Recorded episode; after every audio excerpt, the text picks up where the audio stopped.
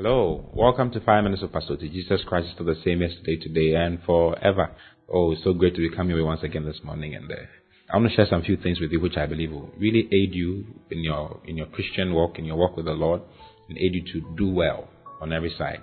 You know, there are there are gifts that God gives.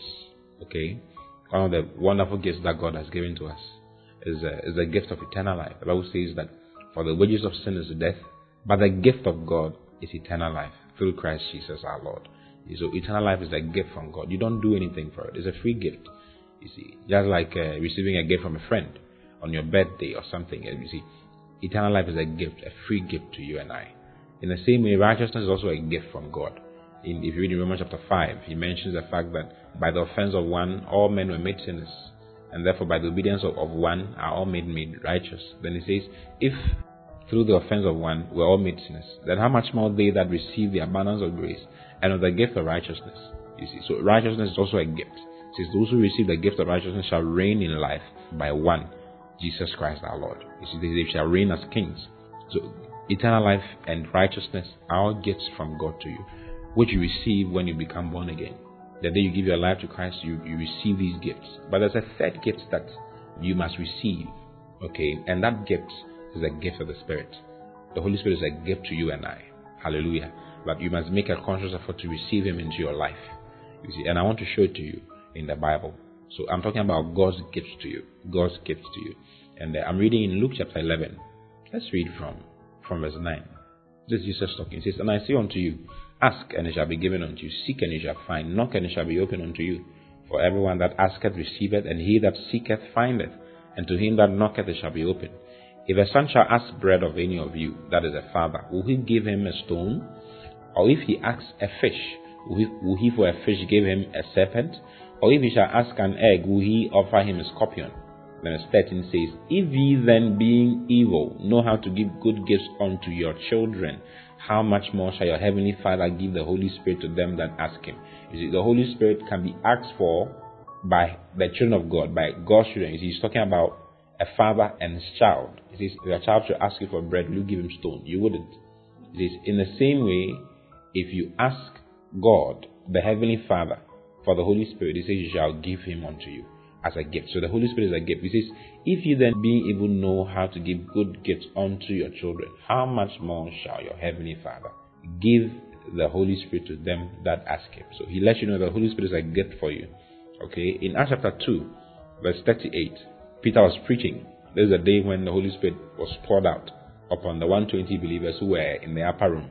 And uh, they, they, they, began to speak with tongues, and all people gathered, and Peter started preaching. And then he preached unto a point, and then said to them in verse 38, Acts chapter 2, verse 38. Now I'm letting you know the Holy Spirit is a gift to you. He says, Then Peter said unto them, Repent and be baptized, every one of you, in the name of Jesus Christ for the remission of sins. That is to be born again. Then he says, And you shall receive the gift of the Holy Ghost. You see, you shall receive the gift. So the Holy Spirit is a gift. He's God's gift to you. Hallelujah. He's God's gift to you. There's even further proof that the Holy Spirit is a gift to you and I. Peter was also preaching to Cornelius. He went to Cornelius' house in Acts chapter 10 and he was sharing the word of God with them. In verse 44 in, of Acts chapter 10, the Bible says, While Peter yet spake these words, the Holy Ghost fell on them which heard the word. And they of the circumcision which believed were astonished, as many as came with Peter, because that on the Gentiles also was poured out the gift of the Holy Spirit. He says, because on the Gentiles also was poured out the gift of the Holy Ghost. You see, so the Holy Spirit was given to them as a gift. Hallelujah. You see, you can receive that gift. You can receive God's gift to you today by just asking the Father. You see, I'm not there with you, but you can ask God. He says that if you be evil, know how to give good gifts unto your children, how much more Father which is in heaven? If you shall ask the Father, he shall give you the Holy Spirit as a gift. So receive the Holy Spirit into your life. Receive God's gift into your life today. Say to yourself, I receive the Holy Spirit into my life. You see, and receiving the Holy Spirit into your life comes with the initial evidence, initial observable evidence of speaking in tongues. If we read in Acts chapter 2, when they received the Holy Spirit, they spoke in tongues and glorified God. You see, in Acts chapter 10, where I'm reading to you now, verse 45 says, And they of the circumcision which believed were astonished, as many as came with Peter, because that on the Gentiles also was poured out the gift of the Holy Ghost.